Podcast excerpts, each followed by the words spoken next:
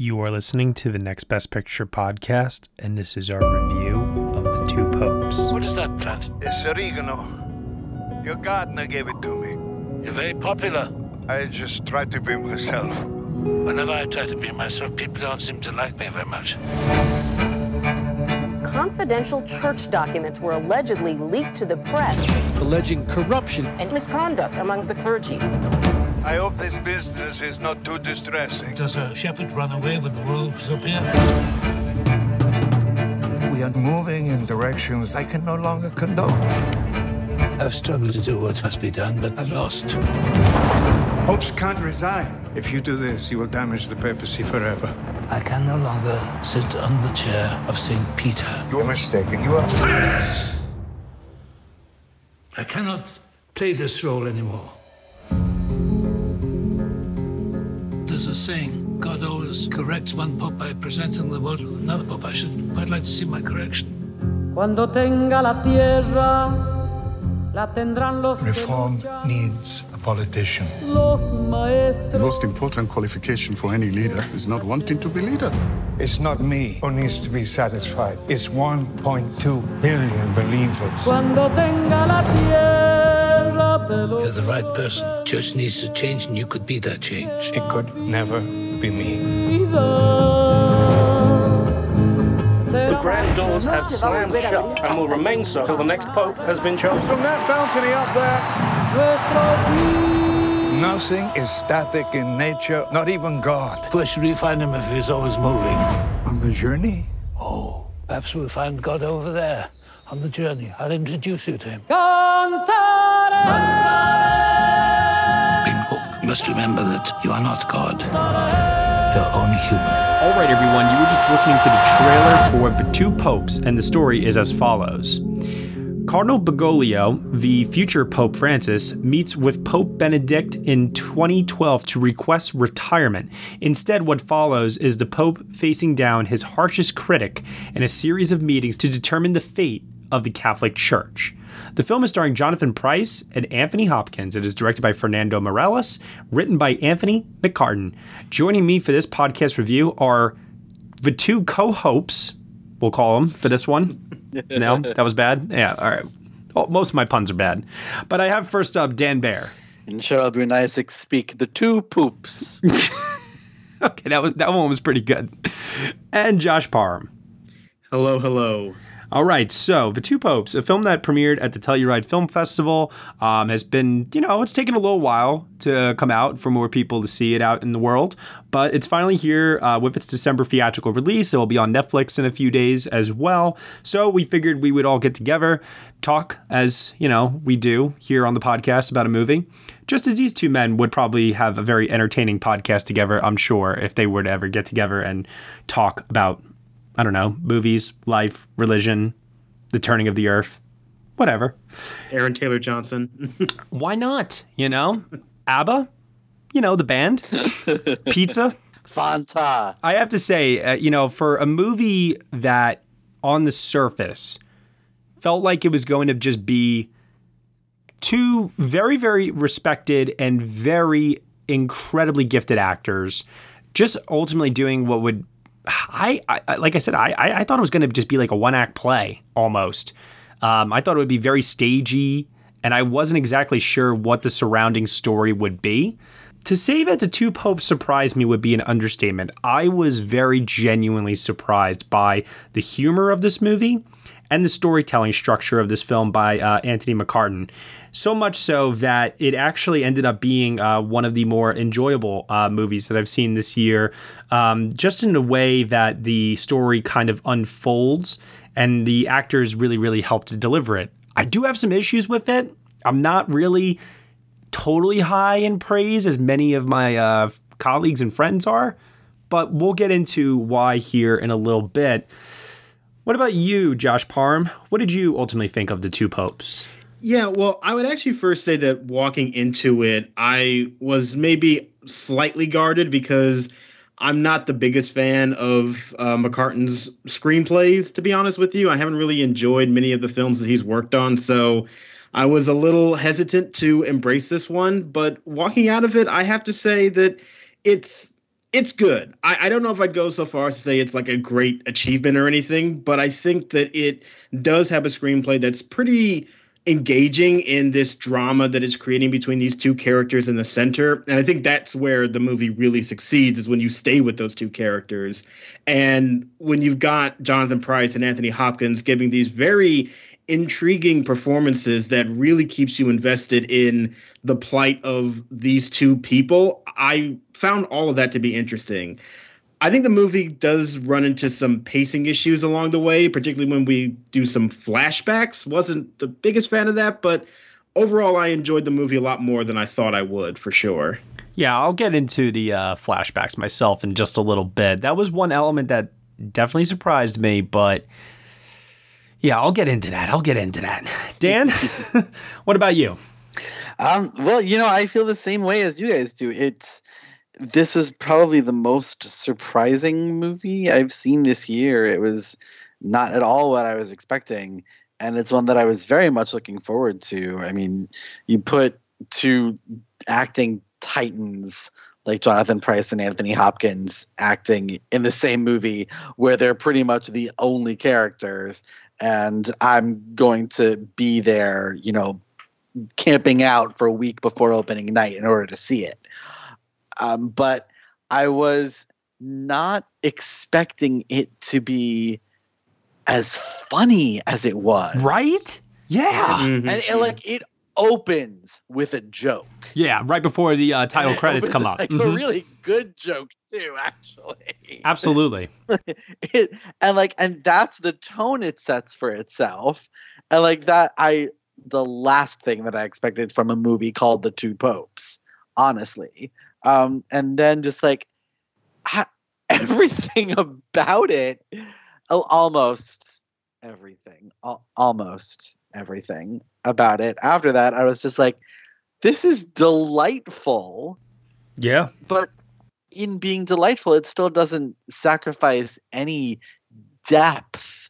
Um, there, there is a lot that's going on in this movie. I think a lot to talk about, a lot to think about, a lot to marinate on, and not just about faith, um, which is what you would think would be the main topic of conversation between two popes. Um, there's a lot going on here, and I was really impressed. I agree with that, Dan. Is that I, I could imagine that there are people who are skeptical about wanting to dip their toes into the two popes because of the religious aspect, and oh, like, do I have to be Catholic to like fully like understand it and get it and such? Like you said, faith is definitely a part of the conversation. Um, the fate of the uh, Catholic Church is also a part of the conversation, sure, but it's a part. It's not the full movie. And I think what I think what aids in a lot to my enjoyment of this film and the humor and uh, what really just elevates the film overall is how the movie just breaks down the barrier of who you expect these two men to be and it just presents them as two old men.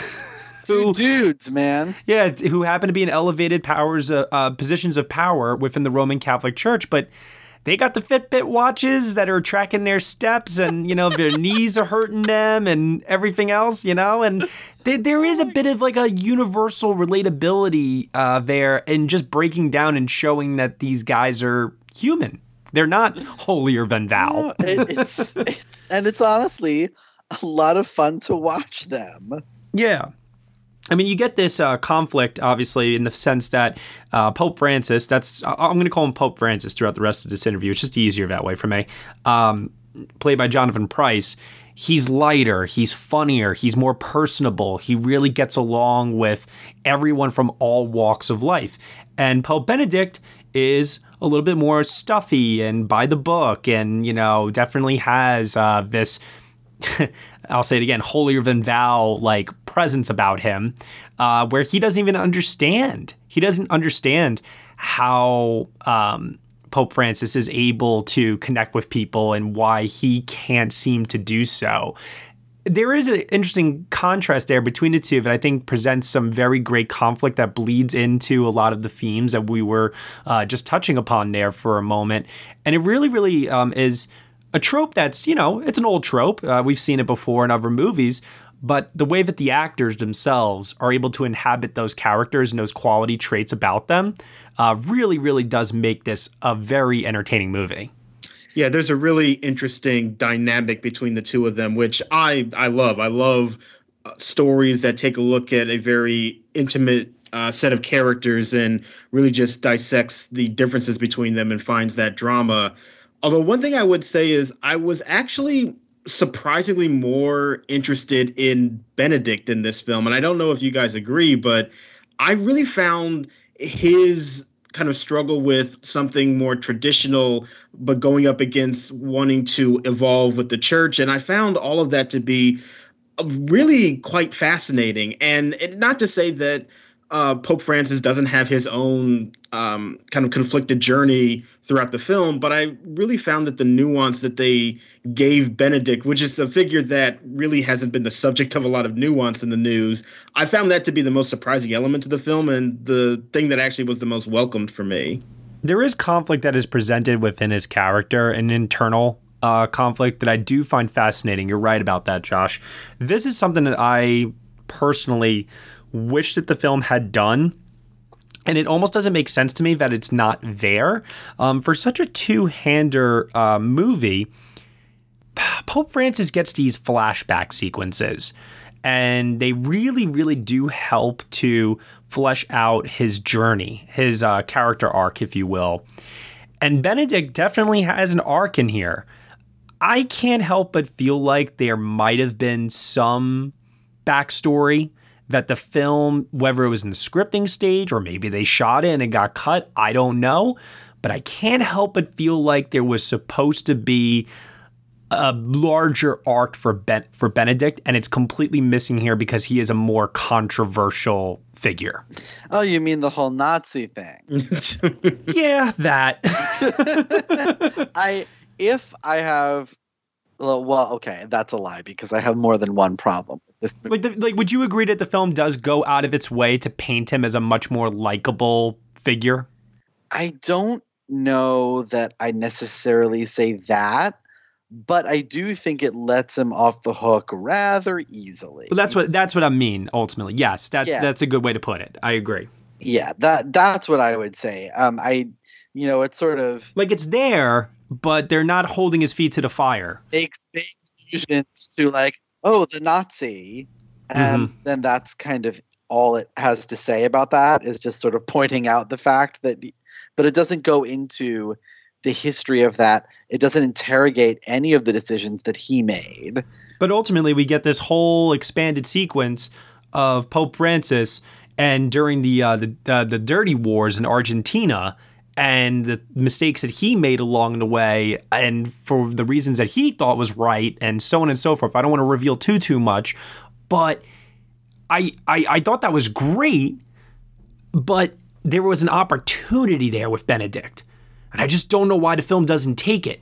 Well, and the thing that pisses me off is that it really walks right up to the line and has semi spoiler alert has Benedict, you know, make this moment of confession to Francis and mutes him, like takes the sound out of their dialogue. Mhm. And that was when I was like, oh, come on and like and i get that and i was with it for up until that moment because you know this is clearly pope francis's story more so than benedict Sure. He's the one who's you know really wrestling with i do not want this position whereas benedict like very clearly wanted to be pope and francis's whole thing is that he doesn't want to be pope he sees so much um, that he doesn't like in holding that position. So many things to be concerned about. And part of it is this thing in his past that he feels that he is not worthy of holding this office. So, and I and it's quite possible that Benedict has already worked through all that, and you know he's fine because he's Pope, right? Right. So I was up. I was like, okay, so maybe this is it. That's just not important to the story. But then they had that moment, and I was like, really, you're going to let him off the hook like that? It's though as if like there was a more interesting and complex movie that could have been presented with better character work and they tossed it aside in favor of making a crowd pleaser. Which is like not to say that there's not really interesting character stuff. No no no not at all. I just no, feel yeah. that the movie could have been enriched a little bit more had that been there. I do admit that it is touched upon and it is mentioned but it, it, it just feels very pale in comparison, especially when you consider, like I said before, this is ultimately a two hander between the two. Uh, but clearly, there is a push to have Pope Francis really take the charge in this and have um, Pope Benedict, Anthony Hopkins, be more of a supporting player to uh, Jonathan Pryce's storyline. Yeah. Yeah, I mean, I would also say to the movie's credit that yes, it doesn't dive as deep into Benedict's past as it could. And I certainly would say that that is a detriment to the storytelling. But there are moments where Francis does push back against um, against Benedict, and even in that scene of the confession, you do get him kind of challenging him about his inaction on a lot of things. Like, does it go as far as it probably should? No, I will grant you that. But I do think the film does realize that it needs to address some of those issues, and I really did find myself finding that those performances really did a lot to endear me to a lot of the topics that they were discussing. And yes. yeah, even though they didn't go quite as deep as I wanted them to, I found that there was so much like soulfulness in their performances that that just really happened to work on me. I, I agree that the performances are really tremendous in this. I mean, watching Anthony Hopkins react to every little thing that Jonathan Pryce says and does is fascinating. And there is so much incredible character work going on. Like, I mean, and not that there wouldn't be, like, you know, with these two actors. I think actually my favorite uh, moment of that from Hopkins is, and I don't want to give too much away here, but there is a moment where he is uh, resenting wanting to do something uh, with Pope Francis, something physical uh, and they they do it, and it's lovely and very sweet. And he kind of lets himself like ease into it. he enjoys himself for a bit, and then he's just like, "All right, get out of here." like, like I'll let myself have fun for a brief second, but seriously, you need to leave. And even though he's like shooing him away, like "Go, go, you!" Like leave me. That's a wonderful moment. When the two leave each other, um, and there are a couple of scenes in the movie where they're together, they're talking, yeah, they bump they bump heads a little bit, but when they are apart, you can't help but sense that Benedict is just drawn to this guy and it's it's like he's confronting his own um, self-imposed loneliness that he's put in for himself and he wants to continue to reconnect with this guy even though he fundamentally disagrees with him on so many topics. You know what i mean yeah, the, I mean, it's sort of there's that sense between them that like they're the only two people that can fully understand each other. Yeah. Mm-hmm. And that that like you hear a lot about like you know they talk about the president's club of you know like all the united states presidents and it's true like they may have completely different ideologies but they're the only people that have had the experience of holding this one particular office and uh, th- there's a lot that that's going on there with that. Yeah, and both of them are really coming at this perspective of balancing the idea of where do your personal convictions lie against the prosperity of the Catholic Church. And yeah. you know, I get it. That's not something that a lot of people want to talk about. I, I certainly uh, understand that, but I still think for those two characters, it is an interesting thing that they bring up. That you know, they may have their own personal um, uh, convictions as to what they want to do with their lives, but they have to balance that with how does the church evolve and survive, even if that means with or without them. And I give a lot of credit to McCarten's screenplay for really diving into that subject and doing it in a way that did not feel quite as heavy-handed as I expected it to, especially given his previous screenplays. It's it's actually I would say this is by far his best screenplay. I would concur. Yeah, I'd probably agree with that too. And I'm high on Darkest Hours screenplay as well. And I love the theory of everything. and I'm not I'm not as high on those movies as you guys are. That's fair, but I would I would still concur that I do think that this is his uh, strongest work yet as a writer for sure. Oh yeah. Um, Hey guys, it is Ryan. I'm not sure if you know this about me, but I'm a bit of a fun fanatic when I can. I like to work, but I like fun too. It's a thing. And now the truth is out there. I can tell you about my favorite place to have fun Chumba Casino. They have hundreds of social casino style games to choose from, with new games released each week. You can play for free anytime, anywhere. And each day brings a new chance to collect daily bonuses. So join me in the fun. Sign up now at chumbacasino.com. No purchase necessary. Group. Void were prohibited by See terms and conditions. 18 plus. Hello, and welcome to Novel Conversations, a podcast about the world's greatest stories. I'm your host, Frank Lavallo, and for each episode of Novel Conversations, I talk to two readers about one book. And together, we summarize the story for you. We introduce you to the characters, we tell you what happens to them, and we read from the book along the way. So if you love hearing a good story, you're in the right place. Our ninth season is coming this fall. Tune in to hear from some of the all time great authors Charles Dickens, Jules Verne, F. Scott Fitzgerald, and more. Subscribe to Novel Conversations wherever you listen to podcasts.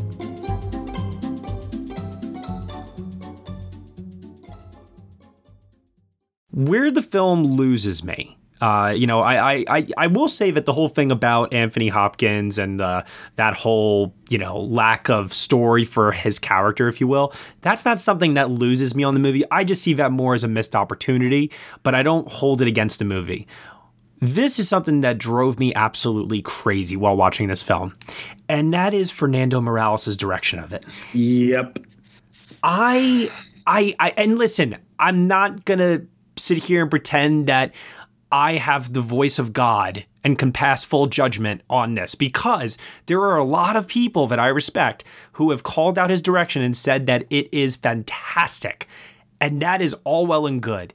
I would personally argue that it is sporadic uh, and erratic in that it almost feels like when I watch the film, the way it comes off to me is this thing is chopped to death sometimes in uh, editing, and there's a lot of handheld camera uh, movement going on. It almost seems like nothing was shot listed, and they pointed the camera and they shot the scenes from different angles of coverage, and they almost had like this mentality of we'll figure it out in the editing booth later. That that's how it just like came off to me at certain times instead of these well thought out, well composed shots. And there are some decent shots in here if you like freeze frame it, sure. But then when it's all edited together in this very highly erratic manner that I don't think is benefiting the uh, story, it, it it definitely just pulled me out of the movie on more than a few occasions. the shaky cam, the the excessively shaky cam for basic dialogue scenes drove me completely insane. I was like, why are we on a boat all of a sudden? and just like rocking back and forth in the water like choppy seas today when we're clearly on the land in Italy. And there were some moments where, like the editing, for example, it, it it's actually pretty interesting how it's utilized. When they're voting in the chambers for a new pope, and they've got the uh, pieces of paper, and they're like cutting all of this together, and the sound work and everything, like that's all aesthetically very interesting uh, to watch, and it also helps us to really grasp uh, the process of voting for a new pope. I just don't understand, like you said there, Dan, why in some of these very tender, very intimate dialogue scenes are Vos chopped up? Like there, like there's a jump cut at one point when they're in the piano room. Terrible. I don't under like. I was like, what? Why? And that's what that's what triggered in my mind. This thing just must have been missing some coverage or something, and they just had to find a way to stitch this together. I, I don't know. It, it it just completely pulled me out of the movie. Yeah, I don't. I mean, I, I just don't know what Meirelles. It feels like he didn't trust the actors and screenplay enough to let them stand on their own. That's what it felt like. He felt like he had to jazz it up somehow, and he really didn't need to. Yeah, it's like he tries to go for this pseudo documentary style at points, but it just is not working with the material that he's given. And yet the filmmaking behind this did drive me crazy. Like, oh God, there's so many zooms that every time it happens, like, what what is going on? Why are we zooming onto a close-up of Anthony Hopkins' face right now? What why is this motivated at all? It's like Fernando, I know you shot a movie called City of God, but this is a different type of religious film. so different. but that like that hyperkinetic uh, style is still here and i don't know like, like listen I, what do i know i went to film school i'm not making films but you know whatever. I'll just put this out there. If you're gonna make a movie about two measured and slow moving older men you know wouldn't be such a bad idea to have the camera be measured and slow moving to match them you know? It's just like it was it was interesting I will say that um, I've seen the film twice now, and the first time I saw it, I was definitely, I was definitely perplexed by it. Um, I remember even thinking to myself, like, "Wow, everybody really loves this movie," and I'm just like, okay on it. Like, all right, you know, maybe everybody else saw something different, and so I watched it a second time, and I was like, nope, I still have issues with this.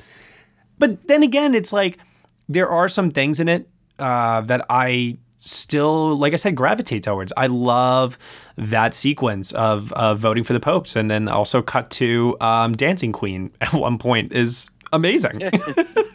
Such a brilliant really well decision. together. Really amazing. And then I also love the black and white photography of the flashbacks. You know, there's uh, there there are some things in here that I was definitely visually impressed by at times. It just didn't feel like it was part of a whole. It just felt like a random collection of pieces that didn't have a clear sense of direction and what it ultimately wanted to be. Yeah, I can feel that. Uh, I also have to say, I really wasn't that big of a fan of the flashbacks. I found them. I understood their purpose because they're trying to give you a, a more like kind of clearer picture of who Francis was before he rose in the papacy. But I just found every time we cut away from the two of them to get to those flashbacks, the movie just really really crawled for me. I found the pacing to just really not be that interesting or engaging at that point. And like I said, I understood its purpose, but for me, it just really lost a lot of momentum when we weren't with that intimate drama between those two characters. And when the world opened up, that just was not quite as engaging to me. I felt that way the first time I saw it, Josh, and the second time I saw it, I was a lot more engaged with it. I don't know why. I can't tell you exactly, but I I found that on a repeat viewing, the flashbacks worked a lot better for me, and part of it too. I'm gonna tr- I'm, I'm gonna say his name here. Um, Juan Minujín uh, is an Argentinian actor who plays uh, young uh, Jorge uh, Bergoglio, and first of all, it's it's pretty amazing Dead on casting. yeah, yeah, it's amazing how as the, the flashbacks progress, how much he starts to look like Jonathan Pryce. Like, incredible. Really incredible. It's pretty crazy. Um, but I have to say that I, I actually found him to be uh, quite a compelling presence during those flashbacks, and I think he is what helped uh, guide me through it. Even though I agree with you, Josh, all I wanted every time we went back to a flashback scene was, all right, can we get back to Pryce and Hopkins? Because this is just like this is the fun part of the movie and the interesting part, and it feels like this is while necessary, just heavy, dramatic, not as fun. I want to get back to the light fun, you know? Like like let's go back to that. Yeah. That's what it, that's what it kind of feels like. You're right. And you and you need it because with without it, then you run into the problem of Francis just seeming like he is a saint, and that is the the issue that this movie is trying to present that he's not a saint. He's a regular person. He's a human being who has made m- mistakes in his life. And I get that that's the reason why it's there. I think it's just the way that it's presented where it just feels so like much like a hard cut between the present day or you know the present day for that movie with those two characters and then going back in time it just never flowed that naturally to me and i think that's where the pacing really presented a lot of problems for me yeah. No, I can totally understand where you're coming from. I can Hundred see percent. that, Yeah. Yeah. Uh, one other thing I do want to uh, point out about this film, I did not know that the Sistine Chapel was actually made from scratch for the purposes of this movie, recreated. And when I watched it a second time, my jaw literally hit the floor when I like was able to take all of that in and process it and realize, oh my god, that set is pretty extraordinary. Yeah, it's a stunning recreation. Yeah, I mean all the all those paintings. First of all, like I I can't imagine the amount of time and effort it took. No. To do this. and this is the mark of great production design where it's impressive work certainly but it's also even better if you don't realize it like that's supposed to be what yeah. most filmmaking is is that you're not supposed to notice the trick and the fact that they were able to make this really beautiful recreation and i think for most people they won't notice that it's a recreation is even more impressive and that's the thing right there's a lot of uh, tricks that this movie tries to pull uh, whether it is you know in the clever way that the screenplay is structured the editing uh, some of the work with the cinematography that we talked about before. There's a lot of clever filmmaking tricks in this, but that production design, because it is hidden, like you said, Josh, that is probably the best one of all. Oh yeah, I think by far that is the the greatest technical achievement of this film. And if you didn't know that, you would I when I saw it, I would have thought that they actually somehow managed to shoot in the Vatican. I really would have. Yeah. Alrighty. Final thoughts? Final thoughts. What do you got? Give me, uh, tell me your confession, uh, Dan Bayer. What do you have? Final thoughts.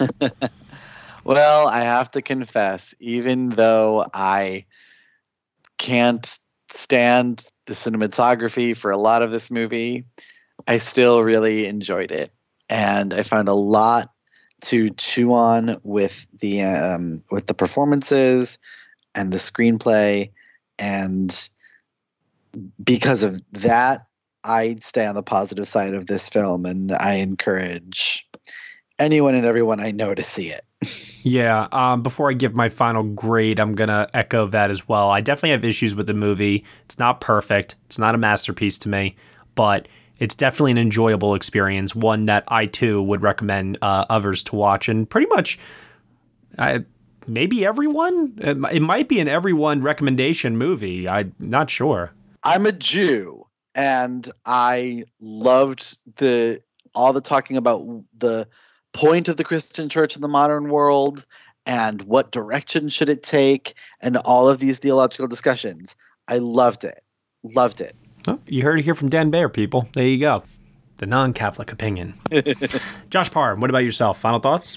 Uh, well, my final thought is actually a question that I want to pose, and uh, it's a very simple one. I just want to know for you, from you guys, who do you prefer between Pryce and Hopkins in terms of their performances in this film? Ouch. Uh, oh, man. God. Okay, well, because it's very clear, at least for me, like and I love Jonathan Pryce. I think he's a great actor. I've always enjoyed his work, but I do think that he has a character that you know, is supposed to be presented as a little bit more nuanced, but doesn't really get a lot of that himself. I find most of that nuance is given to the flashback, and because of that, I really, really loved Anthony Hopkins in this film. Like, I, that's one of the reasons why I got annoyed every time we got away from those group of characters in the center because mm-hmm. I really loved the the kind of subtlety that he was bringing to his performance and I get that Jonathan Pryce is doing that too, but I think Anthony Hopkins has given more of that with the text that he's given in those scenes and in those moments. And honestly, I found myself being more attracted to his journey as a character as opposed to um, to Francis and with Jonathan Pryce's performance. I think I would lean with you on that, Josh. Uh, there is also something here that I don't think is Jonathan Pryce's fault, but it is something that uh, once again pulled me out of the movie at times. Uh, Anthony Hopkins, when he has to uh, deliver his lines in anything other than English, um, it's his voice that is being heard. I swear to you, there are times where Jonathan Pryce is speaking, but Jonathan Pryce's voice is not coming out and it is during uh, the moments where he has to speak a language other than English. I think it's really mostly Spanish. The other times he's speaking other languages, that sounds like him. But I do agree with you, Matt, that whenever Francis was speaking Spanish, it did not sound like Jonathan Pryce at all, and that did take me out the movie. It, it made me wonder if it was the actor uh, Juan, as I was saying uh, before, who was maybe doing that part. So I did not notice that at all.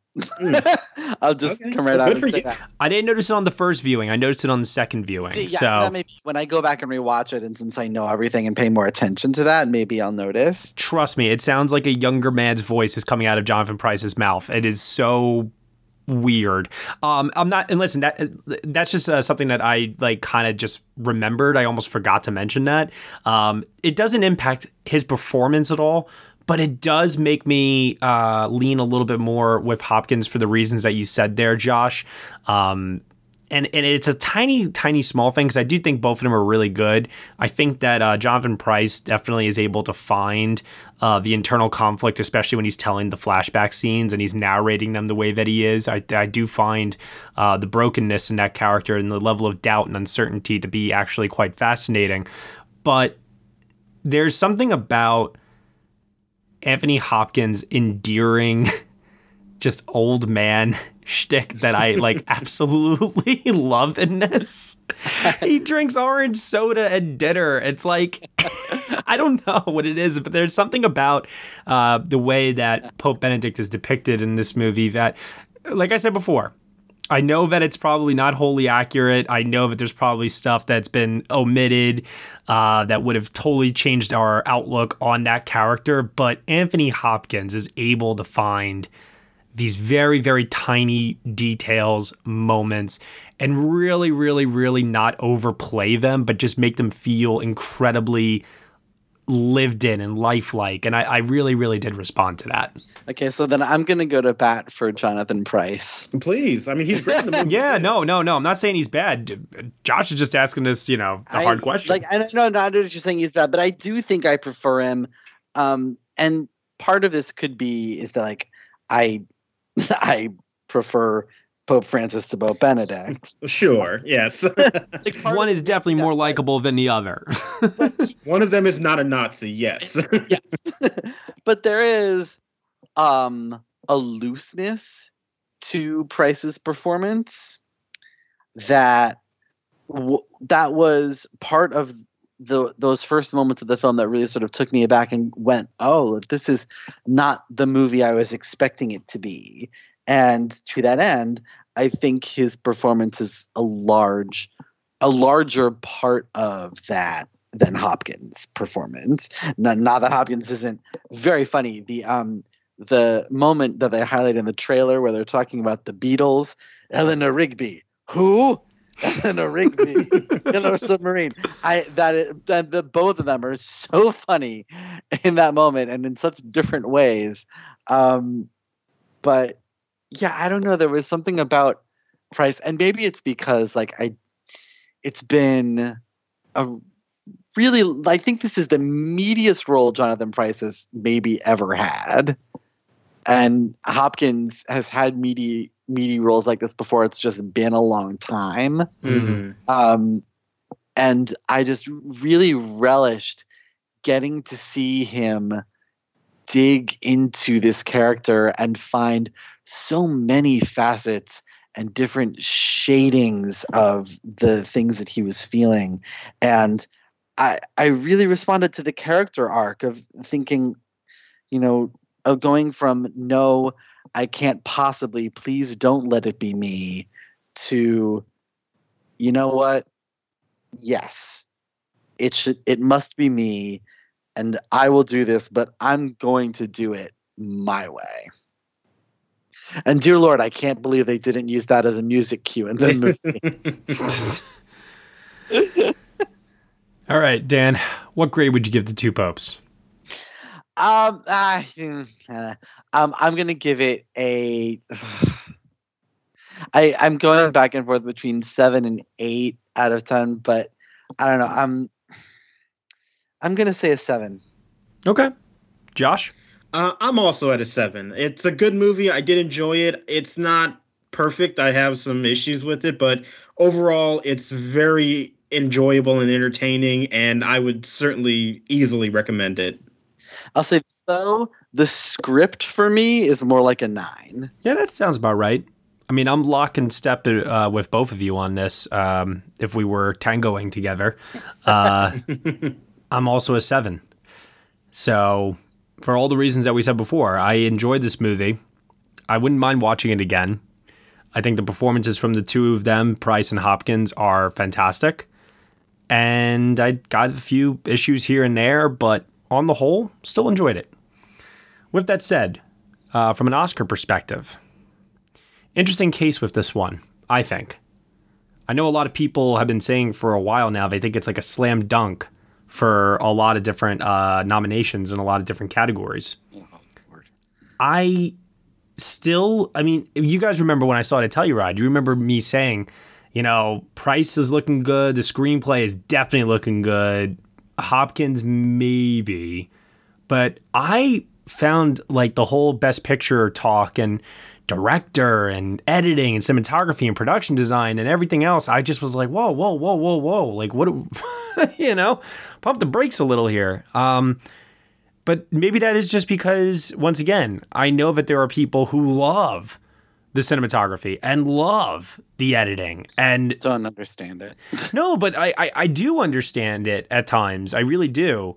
I I just don't and mm. my question is am i am i letting that cloud my judgment of this film in terms of how it is going to appeal to academy voters well I, I, think that this movie is kind of on the bubble in a lot of respects but i think one thing that it has going for it is it is a movie that will appeal to a certain demographic of the academy which is still present still active and I think that there's a lot of potential for this movie to still do very well with that group. I I don't know how far that will take it in Best Picture, but if there's enough people that can rally around it to put it as number one, I could definitely see it. What do you think, Dan? I I think it's this movie has been the most interesting to watch the fortunes of as we've gotten the first few precursor awards of the season because it seems to go up and down with every announcement. Yeah, I mean, uh, we're recording this before the SAG nominations are announced, so we don't know uh, what the case is with Pryce and Hopkins over there.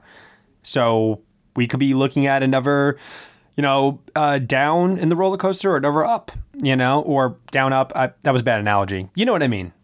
I know exactly what you mean. Like, I mean, it didn't do that well with CCAs, which I thought was very interesting. Yeah, just screenplay and Hopkins. No, yeah. no Jonathan Pryce and a lineup of that included seven people, which is just crazy to me. But whatever. And then Golden Globes, it came roaring back. Got picture and actor and support. It got everything that it could have. Basically. And screenplay, yeah. Yeah. So I ah, man, I don't know where this one stands. And of course, like the one area where it probably should get in, no question, which is production design. It, I don't think it's going to. I got to double check, but it didn't get an art directors guild, did it? Nope, no, did it not. didn't get art directors, which is crazy. When you think they built the Vatican, uh, you know, and then you have to ask yourself: Is it because it is competing um, in terms of I don't want to say like Netflix is competing with themselves necessarily, but because they are giving each of their films a push. But it does seem like Two Popes is a movie that like could get lost in the shuffle. You know, with their um, with them pushing Marriage Story and Irishman as heavy as they are. Yeah, I mean, Two Popes to me is the Netflix movie that's like whatever they can get, they'll be happy with, but it's not a priority. And like the Ballad of Buster Scruggs. Exactly, and it's going to require passion for just the movie itself to carry it through to the end, which is why yeah, Best Picture is probably going to be a little bit of a challenge. I don't think it's impossible because I really do think that this yeah. movie can strike a chord with enough people to push it through. And we still have more precursors to announce. I think that the how this does at BAFTA is going to be very telling. I think, and if it shows up in a lot of categories there, that might be a clue to to something in the future. So I, am not writing it off. I'm a little bit more cooler on it than I used to be, but I don't think that it's like out of the race entirely. I do want to remind you all that it did receive a lot of nominations uh, from the AARP. So, yeah.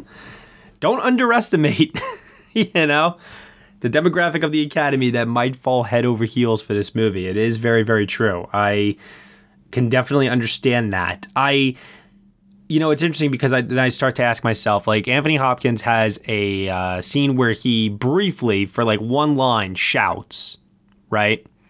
I'm going back to Will Mavity's uh, crying and shouting rule here. and Jonathan Pryce's performance, um, I could have sworn when I saw it the first time that he had tearful, crying ish like moments. But then on a second viewing, I was like, oh, no, he doesn't actually cry. Oh. And then I'm like, this is a very quiet performance, you know? Yeah. Like it doesn't have like the things that that category tends to go for. But what is working in Jonathan Pryce's favor? And Dan, you mentioned this before. This is maybe like the meatiest role he's had. He's also uh, received a very, very uh, bigger profile in the last couple of years, uh, both with uh, Game of Thrones and also starring opposite of Glenn Close in The Wife last year, which we know a lot of people watched. And there was a lot of uh, groundswell last year for even, yo, Jonathan Pryce never had an Oscar nomination. When are we going to make this happen? Well, here he is now a year later with this leading role in a movie that a lot of people like with a very likable character. And are we still going to let him go without a single nomination? But there's it's also a role that he can't really campaign for because he's doing a role on Broadway right now. Yeah. Poor Anthony McCarten is like doing all the heavy lifting for this movie. you know, well, there's a good track record in that category. Yeah, right. Like by people, McCarten, though. Mm-hmm. Yeah, oh yeah, Eddie Redmayne, uh, Gary Oldman, yep. and uh, last year's Robbie Malek. Yep. He's got the best track record when it comes to getting leading actors nominations. I don't know. Dan, are you predicting him to, as of today? I'm holding off until SAG. But what if he gets it in BAFTA? Then he'll have Golden Globe and BAFTA. He's he's going to get in at BAFTA. I'm not sure that that's much of a question. I think that's a, pretty much a lock. Um, but Best Actor is so stacked this year. Like I need to see some other form of support. Josh, what about you? Um, well, I mean, for the longest time, I actually had him as my number one in this category. Um, I don't think I'm going to have him as number one anymore, but I I still see a world where he could get in. I still think that given that there is potential passion for the movie as a whole to still be present, and the fact that there is a narrative around Jonathan Pryce being a veteran and not having a role quite like this before that gives him so much to so much to do, I, I still think that he could be in a five. I, I agree that he's kind of on shaky ground, but I still see a scenario where he gets in. I go back and forth on this all the time. Yeah. And I keep coming back to this feeling that I know we think Joaquin and Driver are safe and everybody else is like coming and going. I can't help but feel like in order to make room for Pryce, and then if the Leonardo DiCaprio love really is real for Once Upon a Time in Hollywood, and you know, what if um, Eddie Murphy is able to pull off like a crazy like I'm just wondering how fluid is that category for real, where even Driver and Joaquin could be a shocking miss. You know what I mean? I don't think either of them are missing. I'm just saying though, like, you know, what if you end up in a scenario where a lot of people are casting their votes elsewhere because they think those guys are safe. I mean, we we ourselves have said so many times on this podcast that they're the only two that are safe. So if enough people hear that and they go, "Oh, those two guys are safe," I'm gonna vote instead for Jonathan Pryce because I know he's never been nominated before, and I yeah, I don't know. I listen. I'm sure that's probably not how people think, but. anything uh, can mean, happen with this category. do think like that. I think there are some people that do. Yeah. The problem is, is that you know, like you were saying earlier in the season, Matt, each studio has its set of priorities Correct. how much they're campaigning for them, and Two Popes is third for Netflix. I don't know. I think they're giving more. Uh, personally speaking, I can't help but feel like there's been a very, very, very strong push for Dolomite. Like, yeah, I think there has. I, I, I feel that more than the push for the two popes, and I think it's part of the reason that you gave before. Jonathan Pryce is on Broadway, and Anthony Hopkins doesn't really do the campaign trail that much, you know? Yeah. Well, because he doesn't need it. Yeah, well, he's 81 years old and he's got an Oscar already, and he's one of the greatest actors who ever walked the face of, of the earth. So there you exactly. go. Exactly. True. So there you go. But like, the, if you know, even Netflix with its considerable monetary resources cannot make everything happen. they they can't put as much behind this movie as they are behind the Irishman and Marriage Story. So I I'm really kind of skeptical of their chances to get Driver and De Niro and Pryce and Murphy into this category. And I think if it's going to break at some point between those three, I honestly think it's going to be Pryce on the outside. I do, I think, right now have the film getting a lone screenplay nomination for McCarten. I think that's where I'm currently at right now. That feels that feels right somehow. Like you, that happening, and then I don't know, like Dolomite getting two nominations for Eddie Murphy and for Ruthie Carter's costumes. Like that feels really right somehow. Yeah. Take what you think is going to happen at the Oscars in terms of nomination haul and just like cut it in half. you know? Everything. yeah, pretty much. Because there's always going to be shocking misses somewhere, and things yeah. are just not going to make it. Especially when categories are competitive. Very competitive. And this year they're so competitive. And then there's the question of where will McCarten's screenplay land, an original or adapted? Jesus Christ. I know. It's a sure thing and adapted. And and they were originally said that it was adapted. Like we have them on record. well, the Academy hasn't ruled yet one way or the other, right? No. Yeah, because I know at WGA it's being submitted as original, but we've seen that happen all the time where like WGA isn't the final uh, decision on this. So I, I still find that it's going to be up to the Academy, and I still think that they're going to rule it adapted. I think there's enough material out there to prove that it's adapted, and they've done that for much less in terms of evidence to switch categories. So I still feel like it's going to be adapted at the Oscars. I mean, we were just here recently with Moonlight in a very similar yep. situation. Mm-hmm. I mean, Buster Scruggs last year was another one.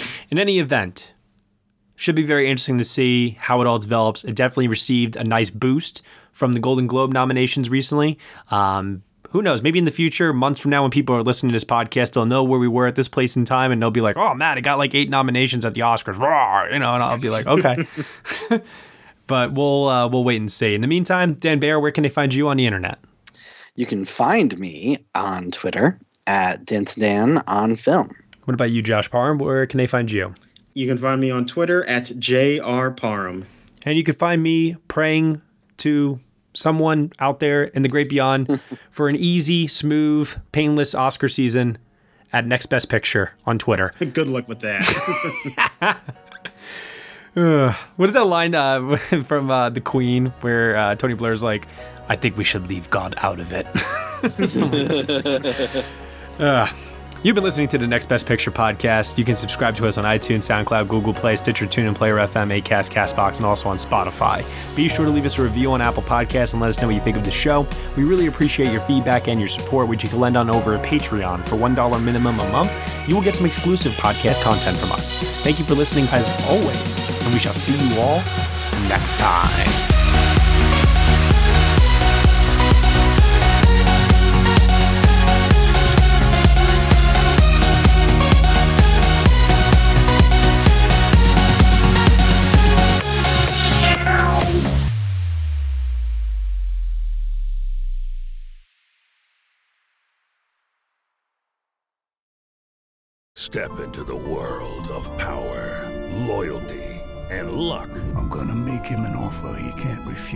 Family, cannolis, and spins mean everything. Now, you wanna get mixed up in the family business. Introducing The Godfather at ChumbaCasino.com.